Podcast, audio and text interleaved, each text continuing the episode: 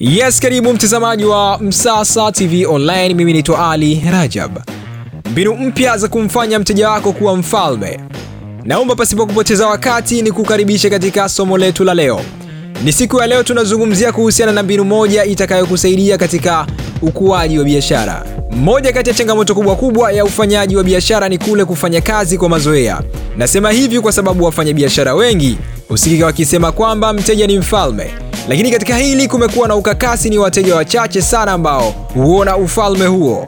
Hii ni kwa sababu wafanyabiashara wachache sana ambao wamekuwa wakijua nini maana ya wateja.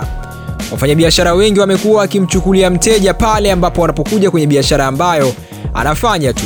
Kufanya hivi kutakufanya kuiona ramani ya biashara haina usawa, kwani biashara utaizidi kuiona ni ngumu siku zote. Hivyo, ili uweze kumfanya mteja wako awe mfalme, unatakiwa kufanya mambo yafuatayo. Acha mara moja kusubiri mteja wako aje kufuata biashara mahali ulipo, bali anza utaratibu wa kumfuata mteja wako mahali alipo. Kufanya hivyo kutamfanya mteja wako ajisikie huru na pia kujihisi yeye ni mfalme kweli, na kufanya hivi kutamjengea utaratibu mpya na pia kujiona yeye si kama mteja tu, bali ni sehemu ya biashara yako.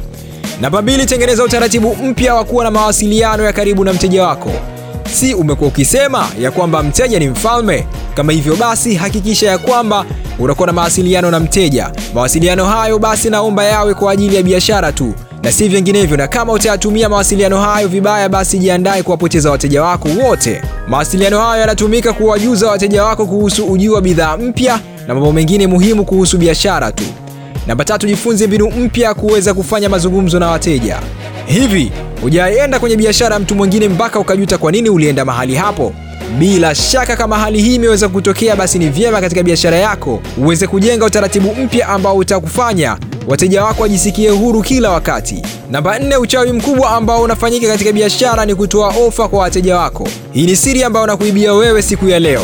Haijalishi ni biashara gani ambayo unaifanya, ili uweze kukua katika biashara hiyo, ni vyema ukajiwekea utaratibu wa kutoa ofa kama wafanyavyo makampuni ya simu. Kufanya hivyo kutawafanya wateja wengi waje kwako.